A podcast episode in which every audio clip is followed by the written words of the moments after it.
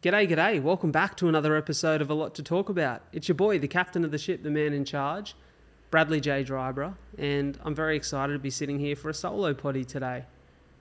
Now, this content has been crafted, crafted over the course of the last few weeks um, with a purpose, a purpose to stand on stage and deliver this as part of my keynote.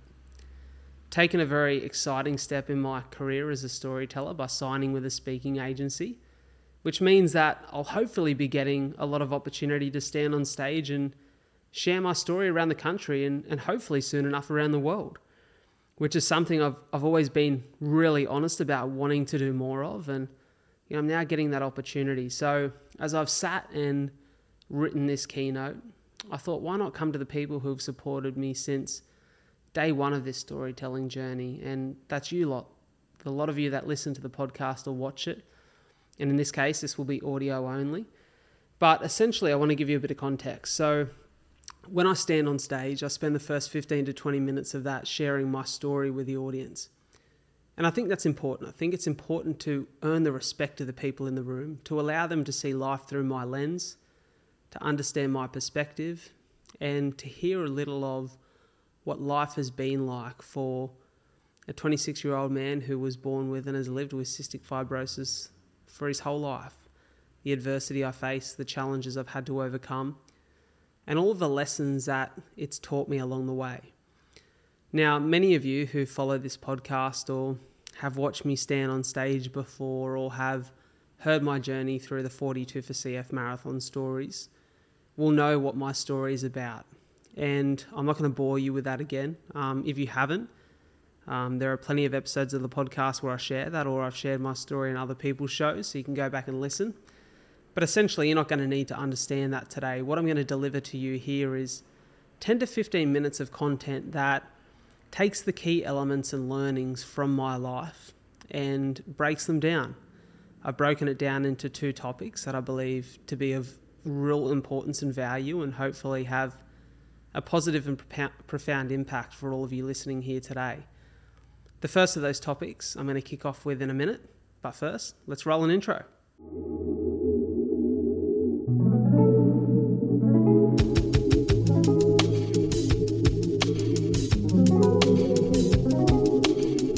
Identify and craft a purpose for your life. Firstly, it's important that you understand what purpose actually is. Purpose gives life meaning. It's easy to confuse purpose with goals where goals are measurable and specific, purpose can't be measured. It serves as an internal compass directing you on your life quest. It's meant to be overarching as it brings meaning to all areas of your life. And for me personally, I believe that my purpose is to uplift and inspire hope in others through story. Now, that statement there is immeasurable, whereas one of the goals that may relate to that purpose is to stand on 10 stages this year and deliver a keynote to an audience. That can be measured and it is time and context specific. Now, it's important to note that the goal I just mentioned can be taken away from me. And COVID was an incredible example of that. The goal to physically stand on 10 stages in front of an audience was hindered by lockdown laws. Now, on the other hand, my purpose and your purpose can't be taken away from us. No matter the circumstance, purpose can be worked into your life by design and it can be molded to fit your circumstances. That's why it gives life such rich meaning and is so incredibly powerful. Now, you may be sitting here and hearing this, thinking, well, I don't think I have a purpose for my life. Now, if that's you, don't feel embarrassed or ashamed because I can tell you that at stages in my life, I've shared that exact thought. That's why I want to share a few very simple and practical tools with you so that you can start to craft a purpose for your life. Now, before I do, I want to remind you that what's simple in theory can be challenging in practice, and it's important to be realistic about that. However, the best moments and realizations in this life are found on the other side of fear, pain, and discomfort. And that's why I highly encourage you to embrace the quest of crafting purpose as much, if not more, than the act of discovery itself. Now, a great starting point to keep you honest in your process actually comes from a theory shared by the wonderfully inspiring psychologist Mel Robbins. I heard Mel say that she believes we all share the same purpose in life to share the truest version of ourselves and to be seen as that. Now, I actually tend to agree with her on this, and whilst I want to go a little deeper with you all, I believe that what Mel's getting to is that your purpose must be your own. You can't look to others to find your meaning in life, and it has to be true to you or it won't serve you. So, to develop that, I found two questions that served as great tools in crafting my own purpose. Now, like many of the insights I share, I've learnt this from someone far wiser than myself. The incredible Jay Shetty suggests that you ask first, What am I passionate about? And second, How can I use this passion to be of service to others? Now, let me repeat that again. What am I passionate about? And how can I use this passion to be of service to others? For me personally, it'd be fair to say that storytelling has been my longest and dearest passion. From the moment I could speak, read, write, and draw, I found a lifelong love in stories.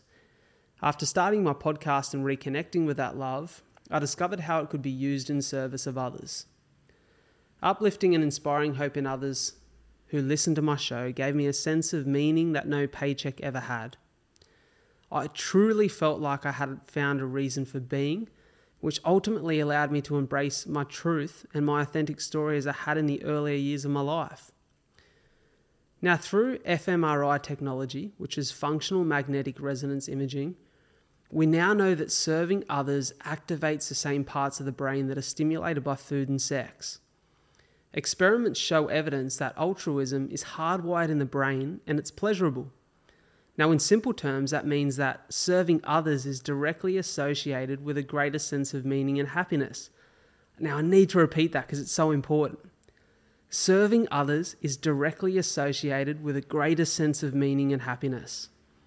A quick exercise to confirm that is if you observe the people in your life who give without expectation and willingly serve the greater good, I guarantee you'll recognize that many of them live happier lives. Now, there's a disclaimer to all of this. It's likely that you won't find the answer right away. Remember what I said at the beginning of this point about embracing the beauty of the quest more than the destination? Well, that's because there are many forks in the road of this quest we call life. At times, you'll take wrong turns that lead down dead end roads, and when you do, it's important to remember that when you find yourself where you're not meant to be, you're one step closer to finding the right direction to where you're meant to go. The path of great resistance only allows us to grow. And that's the perfect segue to my next point of discussion developing the attributes of resilience and courage. Now, when I was born with cystic fibrosis, a doctor sat down in front of my parents and told them that your son would be better off with a terminal illness. Cystic fibrosis will ruin his life. Others thought it to be a death sentence and at best a mountainous challenge to face. My family chose to be motivated by it, and I chose to be grateful for it. Cystic fibrosis has been an incredible blessing and such a great teacher. It's developed a sense of resilience and character in me that feels unbreakable, and it's given me a bloody good story to tell. I want to let you in on a little secret that some of you may know. And if you don't, I promise you that one day you'll need to understand. In this life, pain is inevitable, but suffering is a choice. So choose your suffering wisely. Now, every single one of us listening to this here today will face adversity, struggle, and challenges on not one but many occasions in our life. Pain is unavoidable because life isn't perfect. Now, if you have dreams, hopes, and goals, which I know we all do, or if you love anyone or anything in this life, then you are susceptible to pain because it's possible for those things to be taken away from us. We all wear the scars of life's great pain. Some wear scars that can't be seen but live below the surface. And others walk through life with rips and tears on their sleeves for the world to see. And it's okay to grieve and take time to understand your pain. It's actually a natural process that shouldn't be discouraged. But at a point in time, you must make a choice. Now, that choice, on one hand, is you have the opportunity to recognize your pain and be crippled by it, or the choice, on the other hand, is you recognize your pain and you choose to grow stronger in the wake of it. Now, I know that for all of the pain I felt and faced in my life, I choose to grow stronger for it because being a victim of it does not serve me and it will not serve you. So, what do I mean by choose your suffering wisely? Well, I mean take matters into your own hands. Look for what will challenge you and lean into it. At a point in my life when my lungs began to bleed, I decided to train for a marathon. The suffering, or some would call it the sacrifice of waking to an alarm and pushing my body through a grueling run or workout, built resilience. So when I was rushed to hospital in the back of an ambulance a month out from the first marathon, with yet another bout of bleeding on my lungs, I chose to do the work so that I could put one foot in front of the other for 42.2 kilometres a month later. I was comfortable with the thought and feeling of being uncomfortable. Now, another example would be to carve an hour into your schedule to study for an upcoming exam because I guarantee you the suffering or the sacrifice in preparation is far more favourable than the feeling of pain when you failed because you're unprepared on exam day. The same goes for honest conversations early in friendships or romantic relationships before the ship begins to sink. And there's a great saying that I want to share with you all, and it's if you think the cost of hard work is too high, wait until you get the bill for regret. You have to choose your suffering wisely.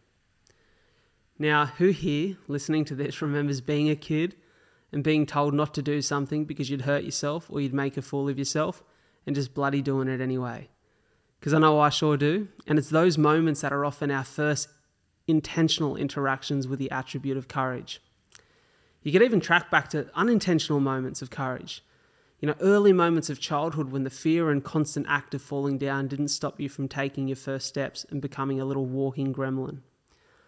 But at some point in our lives, we began to be discouraged by what others thought of us.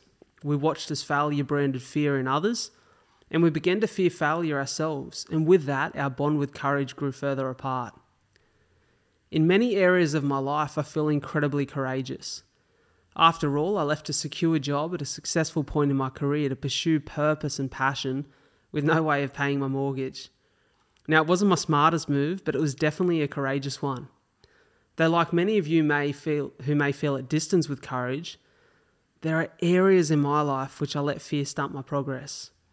Romantic relationships being one of those areas. It may come as a surprise to some of you, but I'm not exactly a Casanova. To my mates, that would come as absolutely no surprise. And in an episode of my podcast, I spoke to the retired Navy SEAL and attribute expert Rich Diviney about that exact feeling. I described to Rich that in areas of my life in which I held sole control of my outcomes, I display great courage. However, in the areas of my life in which I hand a share of the control over to another person or group of people, I feel as though I'm missing the courage required to achieve success and flourish. That's when Rich gave me the eight minute lecture I bloody well needed and opened my eyes to the truth of fear and courage. He reminded me that when considering the matter of my health, Whilst I can control the discipline of waking up before 5 to go for a run, I've never been able to control the unpredictable nature of my chronic illness, cystic fibrosis. He reminded me that when it comes to the matter of my career, whilst I made the decision to leave my former career to pursue a path of purpose and storytelling, that I can't control how many people choose to hear me speak or to watch an episode of the podcast. He opened my eyes to the fact that nothing is ever fully in our control that each of us display courage every day without recognizing it or giving ourselves the credit we deserve. It's knowing that courage is simply the art of recognizing fear and acting in spite of it. I need to repeat that. It's knowing that courage is simply the art of recognizing fear and acting in spite of it. So, how do we continue to develop courage? Well, by leaning into fear and getting accustomed with it. Start by writing down what you're fearful of, and beside that, write a way that you can act courageously in spite of it. Now, there's levels to this game, and if you're fearful of heights, I'm not asking you to face the boss and base jump off Everest as your first act of courage. If you feel compelled to do that, well, power to you. But remember that we grow stronger in the gym when we put our muscles under load, and with regular reps, we build new muscle that allows that load to feel lighter in time. Courage is the same. The first step to tackling a fear of heights may very well be to stand at a height you're slightly uncomfortable with and control your breathing and thoughts. From there, you could, you could progress to hiking up a mountain to see the view, you could take a helicopter ride, or you could even book a tandem skydive, and so on. Now, whilst all of these actions are incredible ways of developing courage, it's important to note that a strong sense of courage actually doesn't diminish all fear. It just develops the bravery necessary to deal with what life throws at us and these skills are transferable to new fears and challenges that we're likely to face as life goes on. Remember when I referenced Mel Robbins' thoughts on purpose, and I spoke about being the truest version of yourself and being seen as that? Now, it's quite possible that what we fear is holding us back from fully embracing this. Now, let's get a metaphorical hands up, or you can do it in your home car or wherever you are. If you've ever felt insecure, unvalued, disrespected, or even invisible, now my hands up because I know I have. And in a world that glorifies the idea of perfection, it's only normal that you've battled with these emotions and feelings at points in time. Now, a few months ago, I was in one of the places that I do some of my best work, the shower. And I'm not talking about the work that some of your bloody dirty minds are thinking of. I'm talking about some of my best thinking. Now, I was feeling a little bit stuck on this particular day, as though my value wasn't being appreciated. So, as I stood there and let the water run, I gave myself a simple question to answer. If I could have dinner with a 90 year old version of me, what wisdom would he have to share with the 26 year old version who feels a little unworthy right now? Now, within a minute, I told myself exactly what I'd needed to hear. If I could have dinner with 90 year old me, I know he'd tell me that I'm as amazing and as valuable as I'll ever need to be. That perfection is a myth, that time is a blip, that tomorrow is not promised, that the present is a gift. That comparison will blind you because you can only be as beautiful as you allow yourself to see. That you are unique because you're meant to be. That humanity is incredibly lucky because it has you. That life is challenging and nothing's guaranteed. That it only gets harder when you speak ill of yourself and look for bad in the world. That the quicker you believe you can be all you want to be, the more you look for good in the world, and the sooner you'll see just how lovely life can be. Life is like a pane of glass. It's never too late to wipe it clean and see life through a new lens. Remember that, like glass, what you touch is left with a mark of who you are and what you stand for. So be kind to yourself and do good in the world. So I challenge you to that same thought, that same exercise. Ask yourself the question what is holding you back from actualizing your hopes and dreams that the 90 year old version of you would regret? Now, I want to share one last story with you all on this point. During some of my time on hospital wards, I've had the privilege of meeting and spending time with some beautifully inspiring humans. There's two in particular who I love to talk about. Their names are Krishnan and Ernie. We'll start with Ernie. Ernie was staying in a room full of fellas down the hall from me.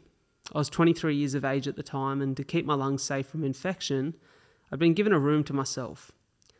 Now, at 2 pm every day, the bell would ring and they'd bring the tea and bicky cart around. And Ernie would collect his tea and biscuits and come knock on my door, and I'd invite him in to have that cuppa and chat. Ernie had terminal cancer and he didn't have long left in his life.